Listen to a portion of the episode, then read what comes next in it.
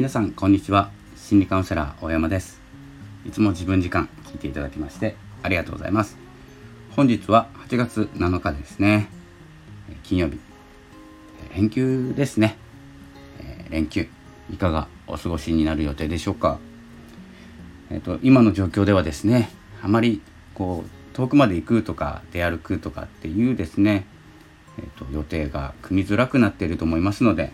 えー、ぜひですね、安全なスタイルで、えー、一生懸命遊びましょうということで、ちょっとですね、まあ、余談なんですけれども、あのドライブインシアターっ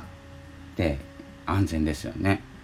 そしてまあ家でですね、まあ、いつでも見れるというかですね、今では家でこう映画館に行ったような感じで見ることもできるんですけれども、まあ、車の中でこう映画を楽しむっていうのもですね、なかなかこうなんていうんですかね、人混みがなくて涼しい環境で、えー、見れるというスタイルはすごく素晴らしい仕組みだと思います。私は特にですね、まあ、人混みが苦手で、結構広めな映画館しか行かないというか、映画館の中でもこう結構ぎゅうぎゅうのとこあるじゃないですか。それと結構ゆったりめのこう空間を大事にしている映画館、ちょっと高いんですけど、ちょっとお金を払ってでもこのゆとりが欲しくなってしまいます。ち体は小さいんですけどね、ちょっとあの神経質な部分が出てしまうので、そういう人はですね、ドライビングシアターのようなものをですね、えー、ご活用いただくといいんじゃないかなと思います。まあ、今は特に家で見ることが多いので気になってませんけれども、まあ、こう映画を見たいと思ったらですね、えー、そういうようなものもですね、人とこう接しない、えー、いいいい感じの感じですね。いい感じの感じってよくわかんないんですけど、いいですよね。ということで今日ですね、まあ、本題に入ります。今日は後悔の残り方というお話なんですけれども、えー、なぜこの話を し, したいのかしくしたくなったのか、結構ですね僕自身後悔するんですよ。いっぱいするんですけど、失敗もするし、で失敗の仕方もにしゅるいあるじゃないですか。まあ全部ににしゅるいあるっていう僕の考え方なんですけど、失敗のにしゅるいっていうのは、まず落ち込む失敗とあの爽やかな失敗なんですけど、失敗したなって落ち込んじゃう、うつむく、これ結構ですね前に進まないというか、何かに結びつくことが少ないんですけど、で、えーと、人に影響を与えてるかというと心配かけてるだけなんですよ。まあ、影響を与えてるんですけどね。で失敗したなっていうこう見上げる感じ、わかります？イメージで、あ、失敗したな、今日も失敗したなってっていう人なかなかいないんですけど、あ、だったらこっちの方がいいかっていう、ただのですね出来事っていうか結果、良かったか悪かったかでいうと良くない方に選ばれたっていうだけの結果の時って、思い浮かぶことが違うんですよね。失敗したなってうつむいた時に、あ、やっぱりこの仕事やめようとかですね、この企画自分のせいで失敗したんだ、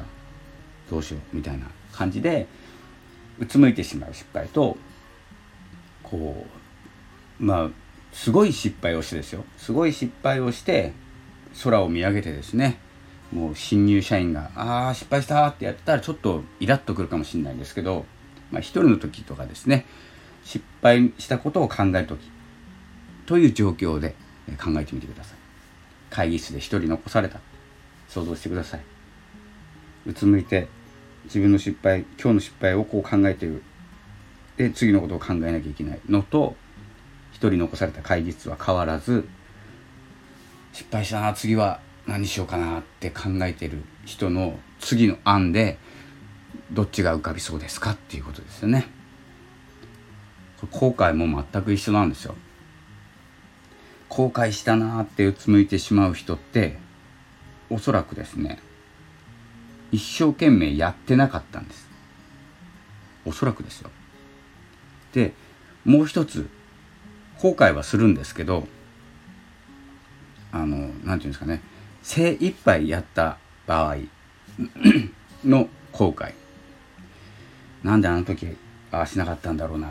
ていう時も結構落ち込みがちには同じかもしれないんですけど、ここはちょっと難しいな。残り方、精一杯やった時の後悔、あといっかげつ早ければよかったとか、もっと練習しておけばよかったとかっていう後悔が次に向かう後悔で、なんていうんですかね、あとはあんなこと言わなきゃいかったとか、どうしてあの時に何にもできなかったんだろうとか、こうなんていうんですかね、まあ、ジャッジの仕方、そしてその結果に対する行動の仕方で後悔もにしゅるいあるんですよ。今にしゅるい以上ありましたよね。後悔ってもっとあるかもしれないです、後悔の種類。でもですね、残り方がこのプロセスで違うんじゃないか。プロセスっていうのは結果が出た、行動を始めた、結果が出る、その間、ここの一生懸命度合いで、取り組みの一生懸命度合いで後悔の残り方が違うと思います。あの精一杯やった人は、まあ、後悔するんですけど、あの残す後悔っていうか、そのプロセスに後悔しないというか、なんていうんですかね、この途中経過を大事にする、結果だけ後悔する感じですね、どちらかというと。で、一生懸命やらなかった人の後悔っていうのは結果出てますよね。結果出て、あのずるずる引きずる後悔というふうになりますよね。だって一生懸命やってなかったから。こう遡るんです。なんで最初あんなスタートしたんだろう、あの時もっとやっておけばとか、真剣に取り組んでおけばとかっていう、なんていうんですかね、理由として挙げられるものがもう多くなってくるんですよ。あの一生懸命やってない場合ですよ。で、一生懸命やっている場合は、やっていた場合、精一杯取り組んだ場合、自分の全力を出して、えー、後悔する場合は、おそらくそのプロセスはあの原因に入ってないんです。なので後悔したとしても、次にすすぐ進めるステップに入ってます。なんかいろいろ言いましたけど、なかなか分かりづらいですよね。なんていうんですかね、うつむく後悔、一生懸命やっていない方の後悔は、また最初に戻って考えることが多い。一生懸命やっとけばよかった、もっと数をこなせばよかったとか、提案の時に議論をしておけばよかった、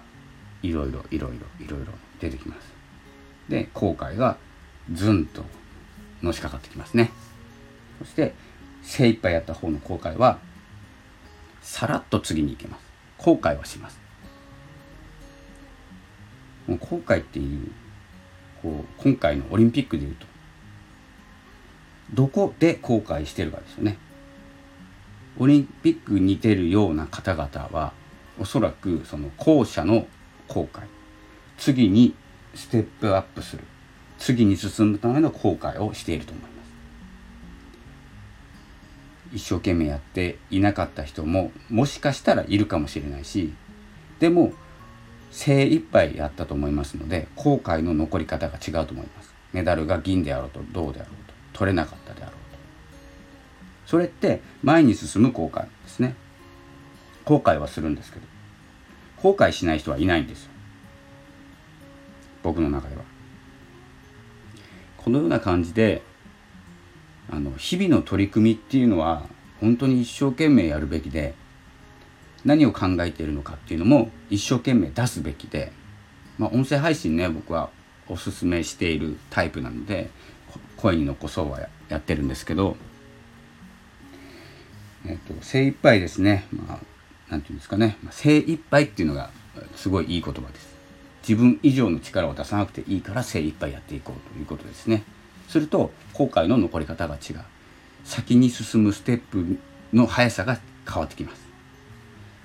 ということで、ちょっと長くなってしまいましたが、本日もお聞きいただきましてありがとうございました。はちがつなのか、明日ようかですね、新月です。新月ですし、ライオンズゲートが全開の日ですので、ちょっとですね、今日あたりはイライラモヤモヤが来ると思います。前日なので何時だったかな、忘れちゃったんで、新月が、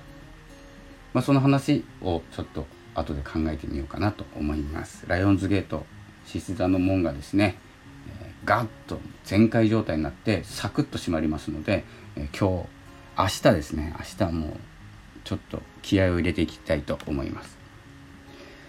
それでは本日はこの辺で失礼したいと思います。またお会いしましょう。ありがとうございました。さよなら。